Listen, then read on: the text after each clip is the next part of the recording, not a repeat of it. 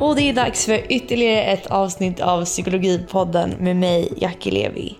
I dagens avsnitt så kommer vi prata om framförallt självskada och borderline, eller även kallat emotionellt instabil personlighetsstörning.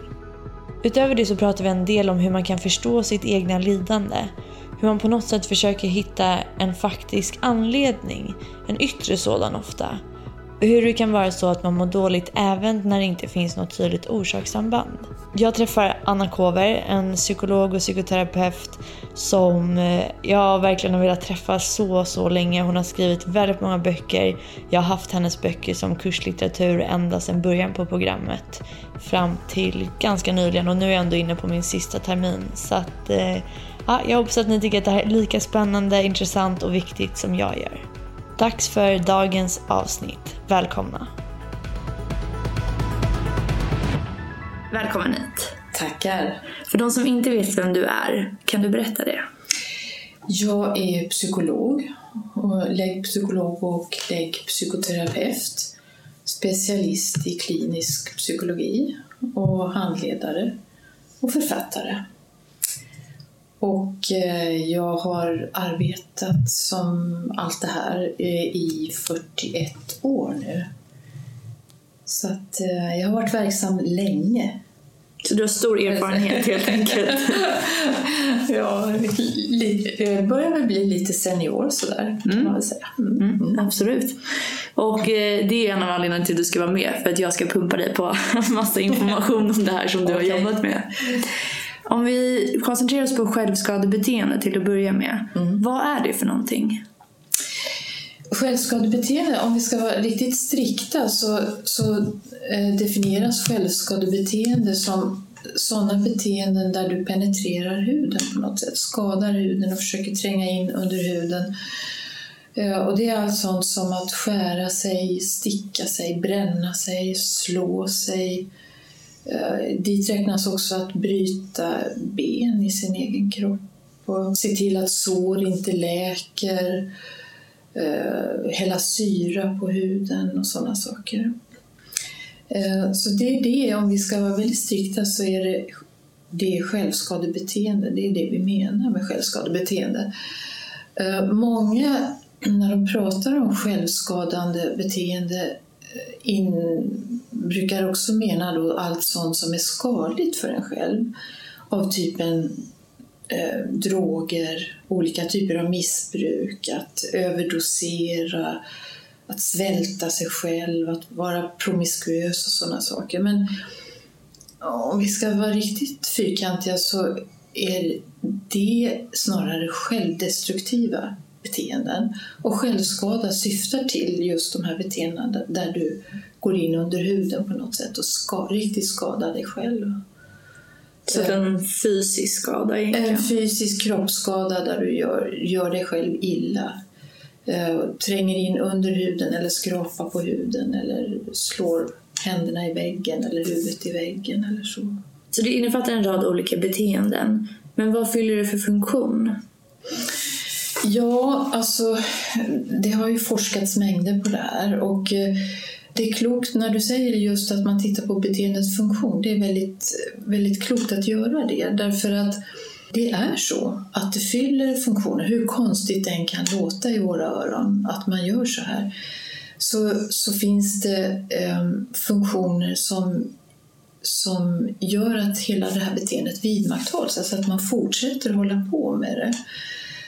Trots att det gör ont, trots att det inte är sanktionerat från omgivningen och så. Och de funktionerna handlar om att för det första att bli av med någonting som känns outhärdligt svårt i sitt inre.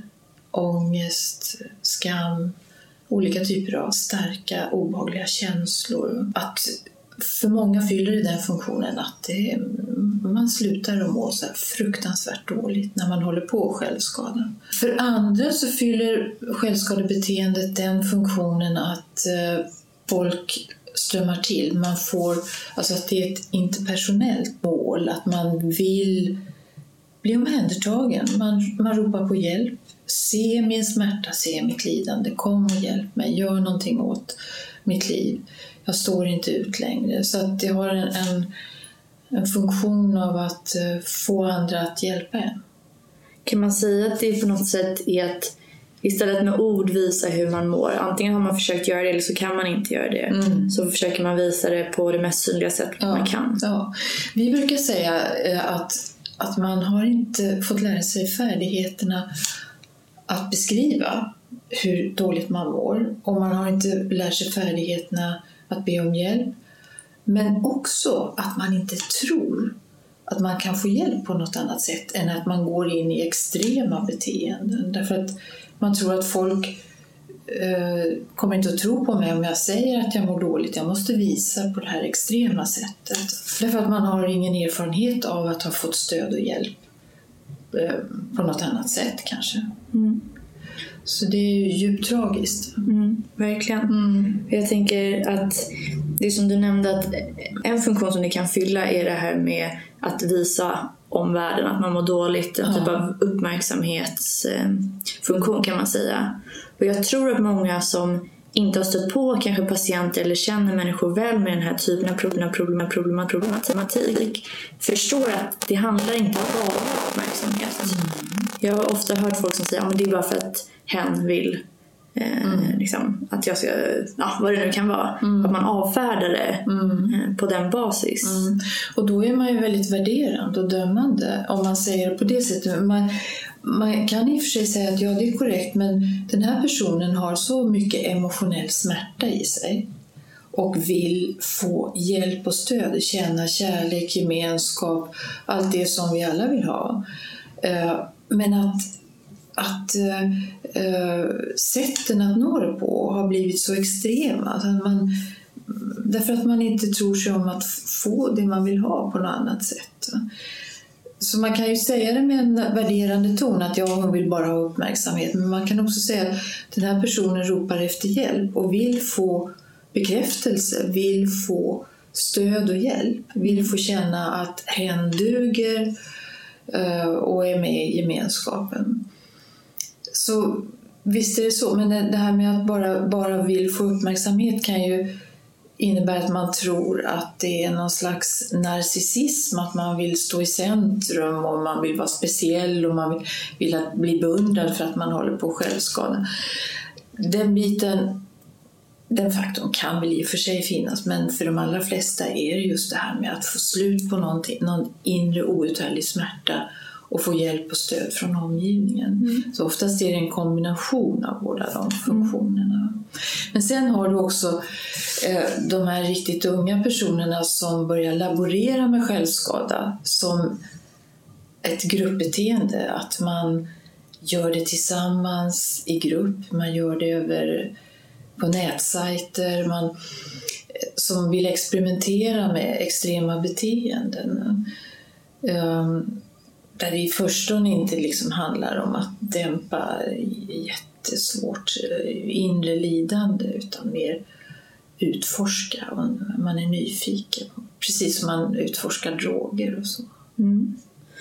Ja, jag kommer ihåg första gången jag stötte på självskadebeteende. Det var när jag gick i mm, högstadiet skulle jag vilja säga. Och då var det just det här som du beskriver att ja. vissa personer experimenterade med mm. självskada tillsammans. Just, eh, det här var väl när man hade MSN-chatt har jag för mig. Att de, eh, alltså face, att de hade videokameror på så kunde de göra det tillsammans. Eller att de skrev att nu gör jag det här, vad gör du? Att Exakt. de på något sätt hetsade varandra i det beteendet. Exakt, så, så kan det vara. Och det experimenterandet är farligt på det sättet att det kan ju sen bli en ett beteende som man tar till som en lösning på inre obehag överhuvudtaget. Att man, man ser det, det blir som en drog helt enkelt. Så att det kan vara liksom en port in i eh, kontinuerligt och allvarligt självskadebeteende. Mm. Hur vanligt är det att man självskadar flera gånger? Alltså, självskadar de flesta någon gång men sen inte igen? Eller är det vanligt att man fastnar i den typen av dysfunktionella problemlösningsbeteende som det kanske är? Det är väl relativt vanligt att man provar oss en gång eller bara, men inte gör det igen därför att vi ger inte så mycket. Så det är en, eh, om man tittar på eh, alltså, normalpopulationen av ungdomar så är det ju så. Eh, men sen finns det ju då de ungdomar som är, ligger i farozonen som är sårbara på olika sätt och som Eh, redan när de går in i det här och provar mår dåligt, eh, lever i en kontext, i en familj, i en omgivning som inte ser dem och där kanske lever med mobbing och så vidare. Och där kan det där, då kan det bli liksom en port in i eh, ett kontinuerligt självskadebeteende. Jag har inga siffror på vanligheten i det här men, men det är relativt vanligt att, man, att ungdomar provar det här, ja. Mm. Så är det. Men om man tittar på den gruppen som fortsätter att skada sig, Mm. alltså det här kontinuerliga självskadebeteendet. Vad finns det för riskfaktorer för att utveckla ett sånt? Ja, det är ju som jag nämnde, alltså hur... ehm, Alltså, du har ju två riskfaktorer för att utveckla psykisk ohälsa överhuvudtaget. Det ena är liksom biologiska faktorer och det andra är eh, sociala eller omgivningsfaktorer. Alltså, du kan ju födas in i livet med en, en sårbarhet för att utveckla eh, olika typer av eh, psykiska problem.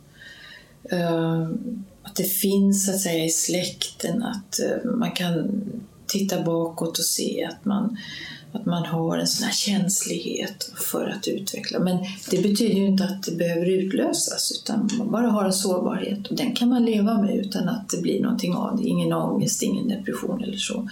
Men låt säga att det är en ungdom som har en sån här sårbarhet, en biologisk sårbarhet, som också har oturen att få växa upp i en familj som inte kan ta hand om den här sårbarheten och hjälpa ungdomen igenom det här. Då kan man säga att det är olyckliga omständigheter. Vi kallar det för en biosocial teori för att utveckla psykisk ohälsa. Då. Alltså att det är olyckliga omständigheter och eh, i, i de här miljöfaktorerna ligger ju allt sånt som att eh, föräldrarna eh, av olika skäl inte förmår att se ungdomen och att, att bekräfta ungdomen på det sätt som behövs. De kanske har egna problem, de kanske är jättestressade och inte har tid och så vidare. Och att det blir problem i skolan med mobbing och utanförskap och ensamhet och så. Så där har du många faktorer som kan lyfta fram och bädda för eh, att en ungdom går in i självskada. Mm. Um, så det är liksom en, en kombo av många olika faktorer, skulle jag vilja säga. Mm. Hur ser komorbiditeten, alltså eh, samsjukligheten ut med andra tillstånd? Typ depression, ångest? Mm. Den finns där, men det, det är inte så att det är en självklarhet att man har, får en, en, psykisk, en, em, psykiatrisk diagnos bara för att man självskadar. Eh, Det är inte ett kriterium som räcker. Det finns bara en enda diagnos i vårt diagnossystem som har ett kriterium som heter självskada och det är borderline-diagnosen eller emotionellt instabil personlighetsstörningsdiagnosen. Eh, ingen av de andra diagnoserna har det som ett kriterium. Däremot så, finns, så kan man se att det, det kan finnas självskadebeteenden hos många patienter med neuropsykiatriska störningar, med autism och med ADHD, också hos personer med tvång. Ehm, Och ibland personer som, med personer, hos personer som har ångeststörningar och så vidare. Men det är inte så alltså, att det är jätte, jättevanligt i, all, i alla diagnoser. Mm. Jag skulle vilja säga vissa psykotiska störningar och vissa neuropsykiatriska störningar och sen vanligt förekommande hos personer med, med borderline-diagnos. Men då ska man veta att det är inte alla som får borderline-diagnos som självskadar. Mm. Och långt ifrån alla som självskadar som får borderline-diagnos. Så det, det är ett beteende som står lite grann för sig. Va? Det är inte tillräckligt för att få en psykiatrisk diagnos, om du förstår vad jag menar. Mm, absolut. Men om man tittar på det självskadande beteendet i sig självt. Vad i självskadan är det som minskar den emotionella smärtan? Mm. Jo, alltså det har man också forskat en hel del på och eh, man tror sig kunna se att det är en slags eh, distraktion om du vill kalla det för det. Alltså att man för, och det beskriver många patienter också. Att man flyttar smärtan från psyket till kroppen och det gör det lättare att stå ut med på något sätt. Att det är lättare eh, Många patienter säger att de känner inte att det gör ont trots att de skär sig väldigt djupt. Eh, och gör det ont så är det lättare att stå ut med än den här starka, starka ångesten som driver dem. Så någon form av distraktion och eh, det är också för en hel del en lättnad på så sätt att man vill bestraffa sig själv. Så man tycker att man gör något bra. Nu, nu jäklar ska du få här. Nu, alltså man pratar till sig själv på det sättet. Att uh, jag har inte varit tillräckligt bra eller jag har varit um, ja, jag har inte levt upp till mina krav. Jag har gjort fel. Jag är fel. Jag är dum, ful, äcklig och så vidare. Och att det ska bestraffas på något sätt. Och eftersom ingen annan gör det så gör jag det själv. Så man tycker man gör något bra. Så då står man ut med det på något sätt. Så det låter som att man tycker att man är värd det? Mm. Mm. Så är det. Ehm, det är ju också ett pysslande med att hålla på med att skada sig själv. Att man, man styr sin uppmärksamhet mot det här att uh, leta upp rakbladet eller um, hitta saker att bränna sig med. Eller så. Alltså att man, man styr uppmärksamheten mot någonting annat. Därför att det blir outhärdligt att bara sitta och ha det här. Du har ju träffat väldigt många patienter som självskadar. Hur kan man beskriva den här starka upplevelsen som många av dem känner som gör att de inte ser någon annan utväg än att just självskada? Ja, alltså egentligen är det svårt för någon som inte har känt panikångest, väldigt, väldigt stark ångest, att förstå intensiteten i känslan. Men jag har ju träffat så väldigt många som har den där typen av ångest och det det är ju kombinerat med en massa tankar om att det här lidandet tar aldrig slut. Jag kommer inte kunna klara av det här. Antingen tänker man att jag kommer att explodera utav ångesten, alltså jag kommer gå upp i atomer, bli tokig, galen. Eller jag kommer fastna i det här och aldrig ta mig ur det. Och det är en outhärdlig tanke. Och allt det här tillsammans gör ju liksom, skapar en oändlig hopplöshet och förtvivlan och desperation. Att man är fången i sin egen kropp på något sätt som bara gör ont på så många olika sätt, både psykiskt och fysiskt. Och man är fången i sitt liv, i sin situation. Och man hittar inga vägar ut. Man har inte fått lära sig någonting om sina känslor och hur man reglerar dem och hur man tar sig igenom. Men själva upplevelsen är ju svår att nå när man inte har varit i den själv. Mm. Därför att det är ju så att vi kan aldrig vara i någon annans dojor till hundra procent. Vi kan mm. aldrig förstå till hundra procent. Och det är ju en ensamhet i sig. Och många patienter säger ju det också. Du kan inte förstå. Ingen förstår hur det här känns. Och det är ju lite sant. Det ligger lite sanning i det. Och det måste man ju också hjälpa patienter med att acceptera att vi alla lever med en viss sorts ensamhet på det sättet. Så det handlar mycket om, låter det som, att förstå sina egna upplevelser och att eh, känna igen känslor och sen kanske att acceptera vissa känslor. Mm. Alltså, I behandling så lär vi ju patienterna väldigt mycket om känslor. Vi har ju en känsloskola inbyggd i behandlingen. Alltså vad är känslor? Hur känns de i kroppen? Varför har jag känslorna? Eh, vad vill de att jag ska göra? Vad säger mig känslorna? Liksom? Hur läser jag av känslor hos andra? Hur kan jag reglera dem? Öka känslor jag vill ha mer av? Minska andra känslor som jag inte vill ha? Och hur kan jag leva ett meningsfullt liv eh, trots att jag har obehagliga känslor ibland. Så det, behandlingen är ju oerhört fokuserad på känslorna, på emotionerna, just när det gäller emotionellt instabil personlighetsstörning. Mm. Det ligger i sakens natur eftersom det är emotionell instabilitet som är problemet. Det är intressant att se hur starka drivkrafter våra känslor kan funka som. Visst är det? Ja. Visst är det? Alltså vad, vad känslor kan få oss att göra.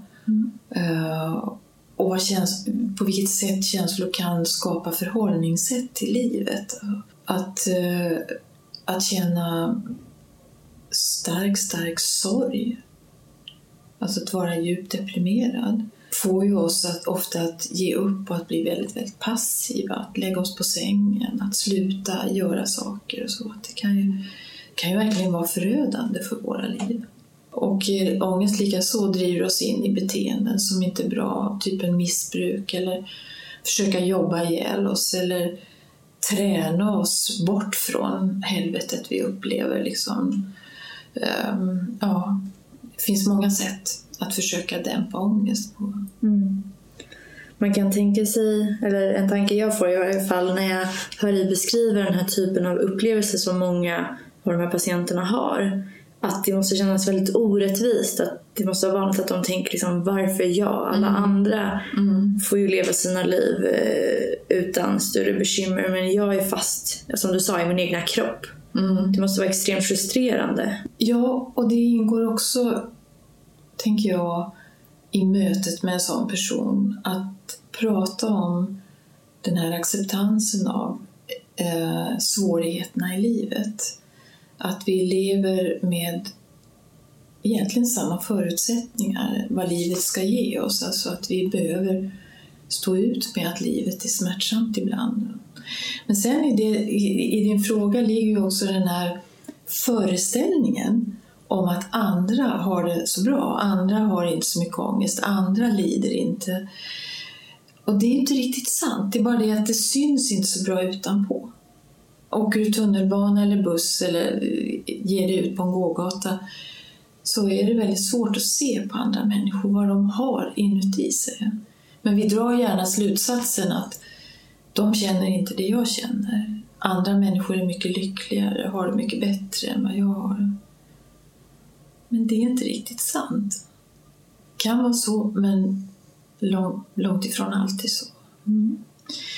Så dels är det liksom en missuppfattning om att ehm, eh, andra människor överlag mår mycket, mycket, mycket bättre än vad jag gör. Och sen är det en inställning till det här med psykisk smärta, att, eh, att den går att, alltid att undvika och att, eh, att jag lider så här mycket bara för att jag är orättvist drabbad på något sätt.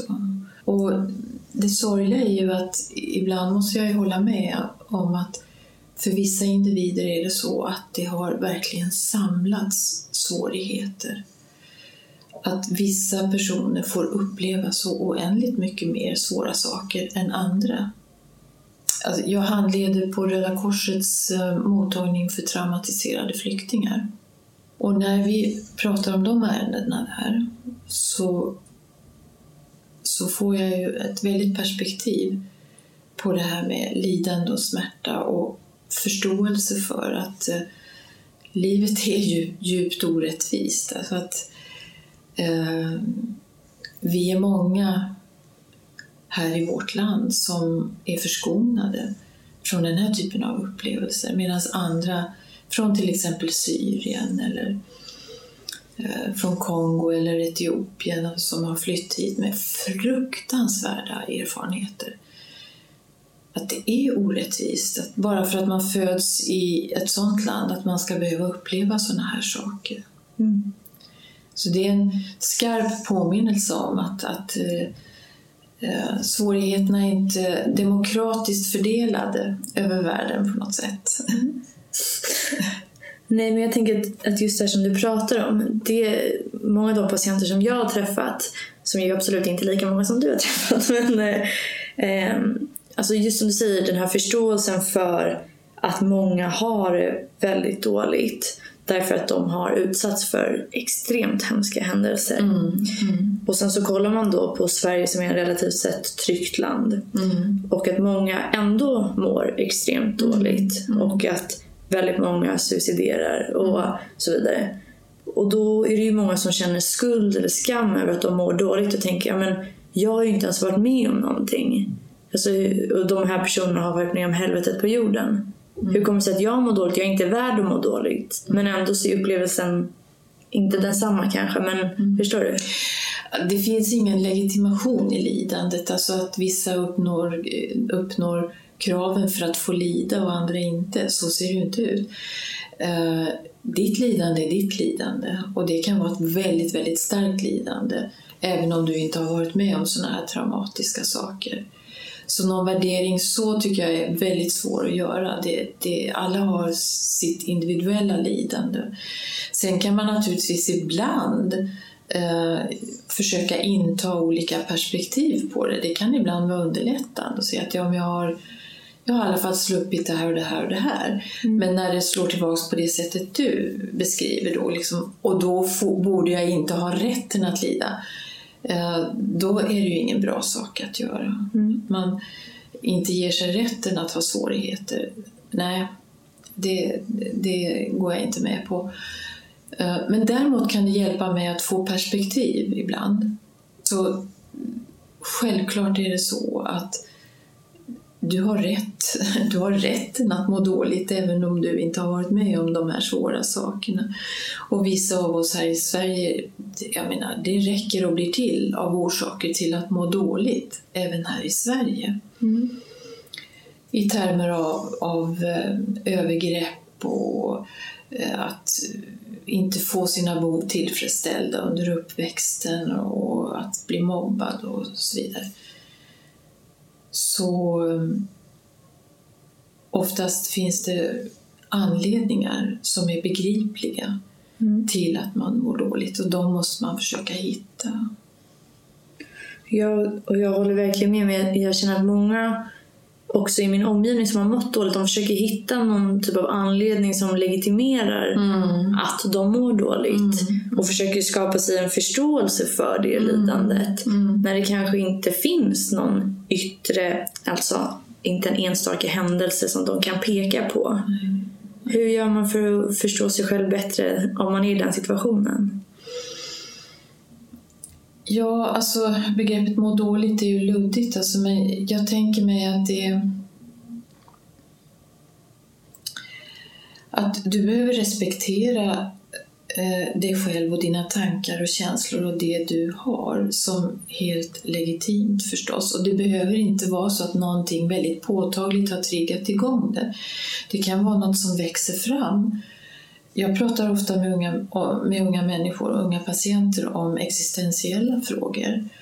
Alltså väldigt många unga människor eh, tampas med frågan om meningen eh, i sitt liv.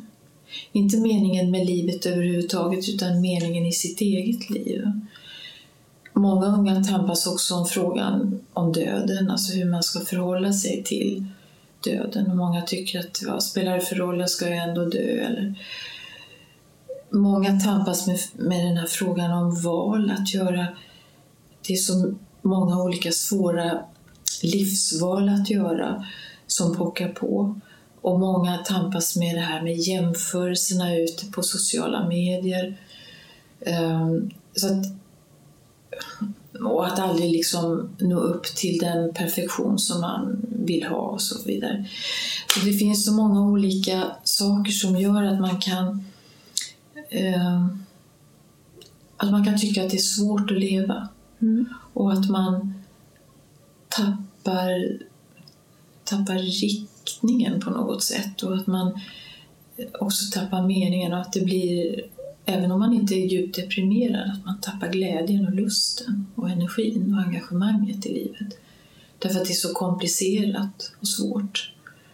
Så det kan vara sådana saker som gör att man mår dåligt. Och, och, det är ju viktigt att få stöta och blöta de här frågorna också. Mm. Uh, så, som sagt det finns, man kan inte bli certifierad i lidande. Det finns ingen sån instans som säger att nu har du tillräckliga skäl för att må så här dåligt. Utan det kan man göra av väldigt många olika orsaker. Jag tror att det kan vara skönt för många som lyssnar att få höra det. Eh, För att eh, jag tror ofta att man antingen själv eller andra förväntar sig att det ska finnas någon typ av orsakssamband. Ja. Som man ska kunna liksom bevisa det till. Liksom. Ja. Men att det inte alls behöver se ut så. Inte alltid, ibland är det ju väldigt tydligt. Men inte alltid. Och man ska inte slå sig själv på fingrarna för detta eller liksom hacka ner på sig själv för detta utan ehm, man behöver tydliggöra det och man behöver söka stöd och hjälp. Man behöver formulera det. Man behöver stöta och blöta med kloka personer. Det behöver inte vara någon super, superbra terapeut. Det kan vara en klok person i omgivningen. Någon som kan prata om de här existentiella frågorna. Eh, Så länge du inte har liksom supertydlig panikångest eller en djup depression som, som verkligen, verkligen behöver tas hand om i en behandling. Va? Eh, Men jag möter ju väldigt många ungdomar som, som är olyckliga på grund av de här mer, mer existentiella frågeställningarna också. Ja, och jag känner igen allt det där som du har pratat om. Dels från mina egna vänner och mig själv såklart. Eh, och eh, vi gjorde ett avsnitt för några veckor sedan som ni kan lyssna på som handlar just om de här frågorna i princip. Det heter Meningsfullhet och är med Lennart Levi.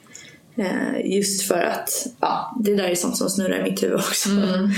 Eh, Men jag ska föra oss tillbaka till självskada. Det här vill jag egentligen stanna kvar i för det är också superintressant. Men nu ska jag tillbaka. Ehm, Du sa att självskadebeteendet kunde fungera som en distraktion eh, från lidandet på insidan. Och det fick mig att tänka på en väldigt stark upplevelse jag stötte på förra sommaren. Om vi ska koppla då självskada till emotionellt eh, instabil personlighetsstörning eller borderline som det också kallas. Och då jobbade jag på slutenvården psykiatrin och eh, var på en allmän mottagning så där är det olika typer av patienter helt enkelt. Och jag hade stött på självskada då någon gång tidigare men den personen hade inte emotionellt ja, instabil personlighetsstörning. Men här var det i alla fall väldigt många patienter som hade den diagnosen. Och eh, då så var det en patient som jag tänker på som eh, gjorde flera suicidförsök på avdelningen. Och eh, jag hittade den här personen eh, efter första gången. Och hen hade försökt strypa sig. Och eh, hen klarade sig i varje fall. Och efter det så satt jag och pratade med hen och då bad hen om ursäkt för vad den här hen hade gjort. Eh, och sa att hen bara ville att det skulle bli lite tyst. Att hen inte såg någon annan väg ut. Är det en vanlig förklaring som många med emotionellt instabil personlighetsstörning ger? Eller har? Eller det är så det är för dem? Hade hon röster? Hörde hon röster alltså? Eller hade hon ett självprat som bara gick på och gick på? Alltså var det det hon menade med att hon ville få tyst? Tyst in i huvudet alltså? Eller Ja, precis. Inte röster som i... hallucinationer? Eller, nej. Exakt, utan det var den här egna malande, Malande som du berättade om i början. Eh, Det var den tankegången som hon inte kunde få tyst på. Nej. Så enda sättet var då att ja, Ta livet av sig? Ja, jag tror inte att hon ville dö egentligen. Nej. Hon, hon uttryckte det inte. Jag frågade om intentionen var att dö. Då sa hon att den inte var det. Men att hon just bara behövde få en paus från rösterna. Och hon orkade inte. Liksom. Det var enda sättet att få tyst. Okej. Var hon tämligen säker på att hon skulle bli upptäckt i tid? Då? Ja, Okej. det var på en slutenvårdsavdelning Ja. där man ju har relativt god koll i alla fall. Eh, Jo, men det, allt det du beskriver är ju precis den funktionen som självskada har. Att man vill få stopp på ångesten och man vill få slut på tankarna som är förknippat med ångesten. Alltså, oftast handlar tankarna om självhat, självförakt, äckel, eh, skuld och skam. Eh, den typen av tankar va, som på ett nästan tvångsmässigt sätt bara går på, går på, går på. Så jag förstår henne när hon säger jag vill få tyst i huvudet helt enkelt. Det är bara det att det är ett väldigt farligt sätt att få tyst på de här tankarna. Det finns eh, andra sätt i terapi att hjälpa sig hantera de här tankarna. Men hon kanske inte var där, hon kanske inte gick i terapi och inte fick den hjälpen. Så det verkar helt begripligt, hennes intention och hennes behov av att få lugn och ro och stillhet. Mm. Men det är bara det att hon väljer ett väldigt dödligt sätt att göra det på. Det hade kunnat gå illa. Mm, absolut. Och när du beskriver det, det är så vi skiljer på självmordsbeteende och självskadebeteenden. Det är att ställa två frågor. Trodde du du skulle dö? Och hade du intentionen att dö?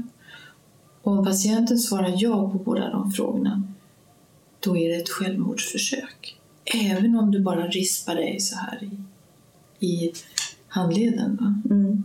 Och det inte är dödligt. Men om man tror att det är dödligt och man vill dö, då är det ett självmordsförsök. Mm. Är det vanligt att personer med emotionellt instabil personlighetsstörning suiciderar? Ja. Det är relativt vanligt om du jämför med andra diagnoser. Men det är också vanligt vid djupa, djupa depressioner förstås. Och, och svåra psykoser och så. Men visst, eh, dödligheten är hög i den här diagnosen. Mm. Och det måste ju vi som jobbar med dem ha en beredskap för att det kan ske. Mm. Eh, Och vi vet ju inte, det är ju oerhört svårt att veta i efterhand när någon av våra patienter har tagit livet av sig om det verkligen var en intention att dö eller om det bara var en olyckshändelse. Därför att många patienter skadar sig på ett väldigt farligt sätt. De skär sig på sätt som är väldigt farligt. Eh, eller de... Eh, ja, det är framförallt att de skär sig. Eller eh, gör alltså, ja, typ en dricka kaustiksoda och sådana saker som är jätte, jättefarligt. Och, och då vet man ju liksom inte, man kan ju inte fråga dem i efterhand. Ville du dö? Trodde du du skulle dö? Så det är djupt sorgligt. Men man kan ju i och för sig titta på- bakåt på anamnesen och på historien och se att personen har gjort många försök tidigare och uttryckt önskan och längtan om att dö. Då kan man ju anta på goda grunder att, att det var en avsikt att ta livet av sig.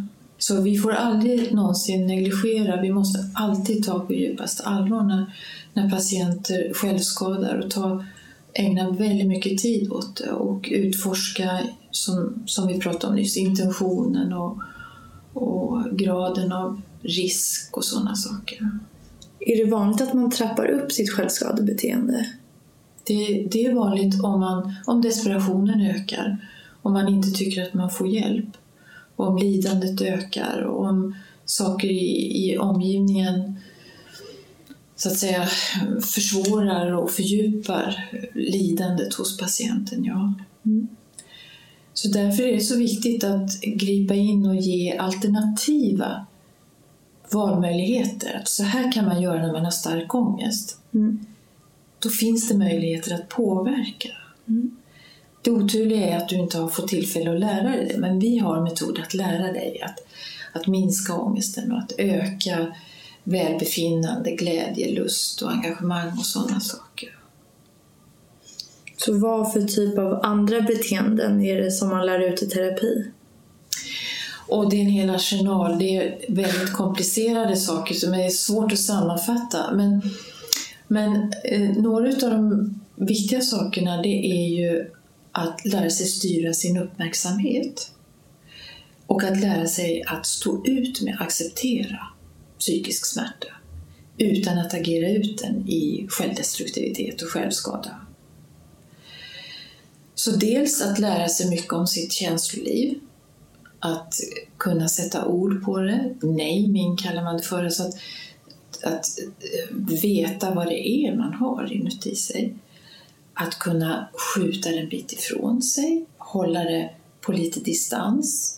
Att surfa på känslorna, det vill säga att acceptera dem, ha dem, lägga sig ovanpå dem och veta att de går över. Eller att göra saker som försätter mig in i andra typer av känslor. Va?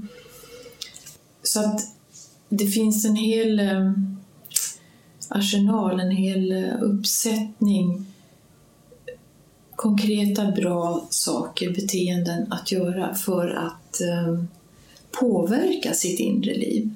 Så kan jag säga. Mm.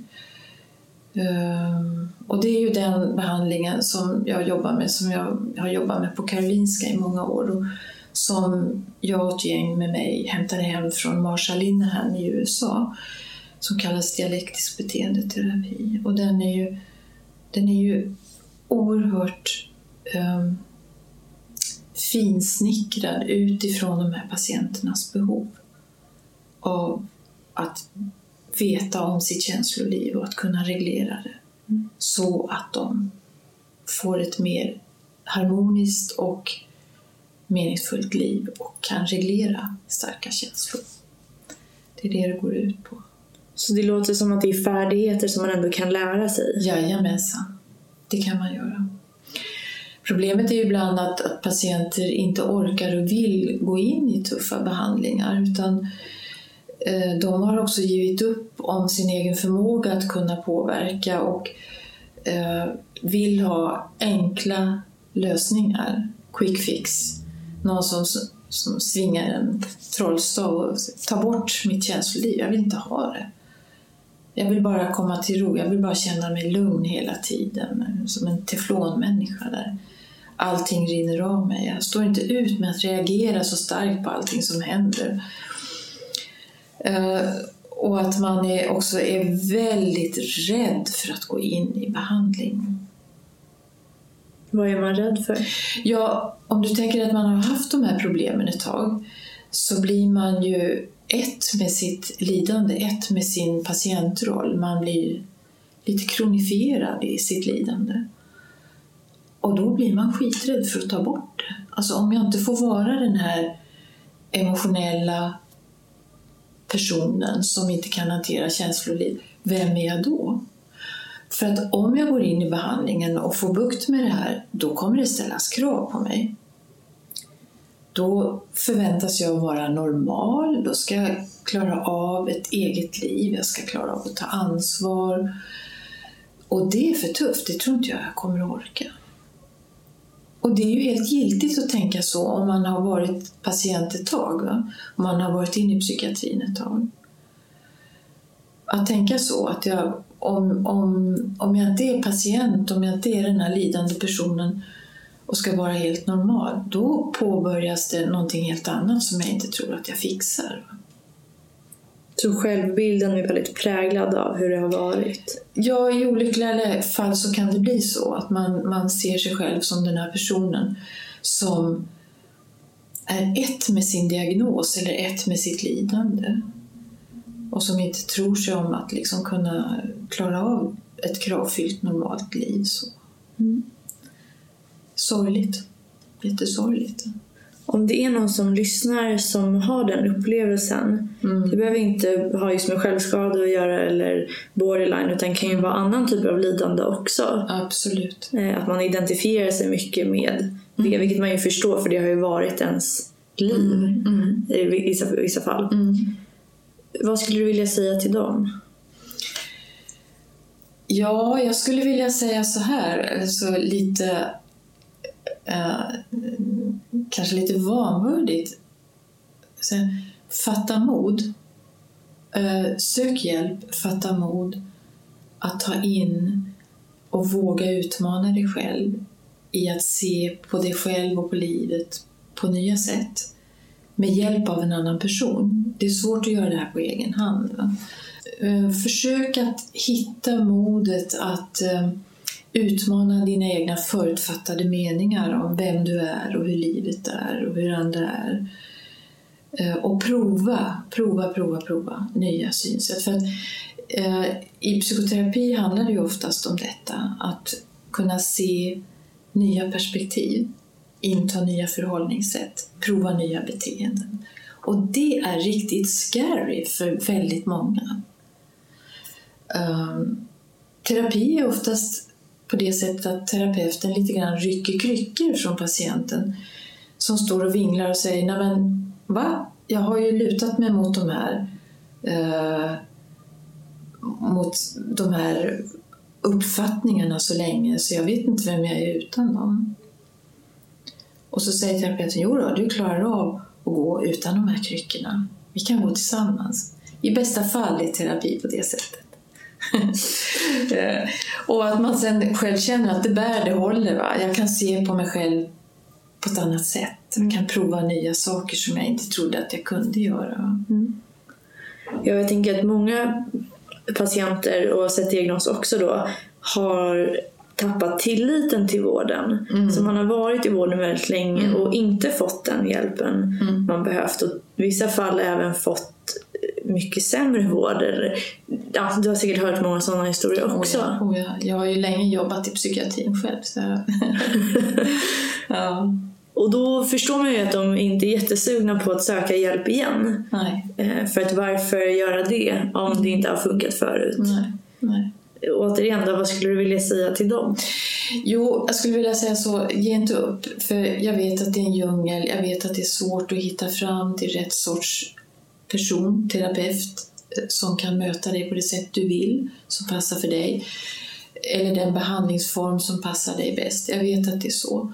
Men ge inte upp. Och eh, jag tänker också att det för många som inte har extrema problem mycket väl kan hjälpa med att hitta kloka personer. Det kan vara en, eh, en anhörig som man tycker har väldigt mycket klokhet och visdom i sig som man kan prata med, en god vän.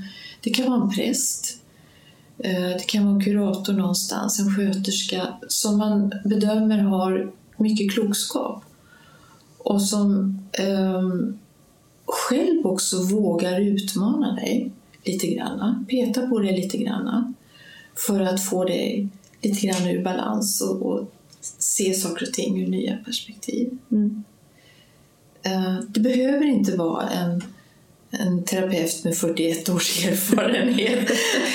det behöver inte vara Du kan kanske hitta andra personer i din omgivning som kan hjälpa dig till detta. Givet att, att problemen inte är alltför djupa och handikappande. Mm. Det är klart, då behöver du professionell hjälp och du behöver kanske ett team som hjälper dig med flera olika personer. Och så. Mm. Man kan ju verkligen tänka sig också att det där kan komplettera varandra. ja, man, ja. Att man måste ju även ha ett stöd i, sin, i sitt vardagsliv ja. som inte består av professionella. Ja, ja. Och då är min uppmaning till alla som lyssnar, alltså jag vet att det är svårt att finnas där för andra om man själv mår dåligt. Men jag har tänkt mycket på det här om, om många säger att du måste våga berätta att du mår dåligt, du måste våga mm. visa det. Men jag börjar tänka mycket att det handlar också om att men många personer försöker ju göra det. Men det är ingen som vågar eller orkar se dem och lyssna och försöka förstå dem. Mm. Så det är ju någonting vi alla kan bli bättre på. Att... Jag håller med om detta. Att också träna sig i att ta, ta emot lidande från andra. Och det är en annan sak som jag tycker själv hjälper väldigt mycket och det är saker som finns i kulturen. Alltså, då tänker jag på musik, böcker, film, teater. Att söka upp um, sammanhang där man får stöta och blöta existentiella frågor eh, som handlar om lidande och svårigheter att leva, sånt som vi alla delar på något sätt. I andra sammanhang än inom psykiatrin. Jag menar inte att det kan ersätta, jag menar att det kan komplettera. Eh, att läsa böcker. Andra, det finns väldigt många som, som skriver om sitt inre och om, om hur svårt det är att leva och som kan sätta ord på det på ett fantastiskt sätt. Och att det kan finnas något läkande i det också. Så det finns många olika kanaler till, um, till det här med att må bättre, om vi ska kalla det för det. Mm. Mm, verkligen. Vi ska runda av, men tack ja. så jättemycket för att du vill vara med. Du kommer ju tillbaka nästa vecka. Så vi ses då. Tackar. Ha det så bra allihopa. Hej då.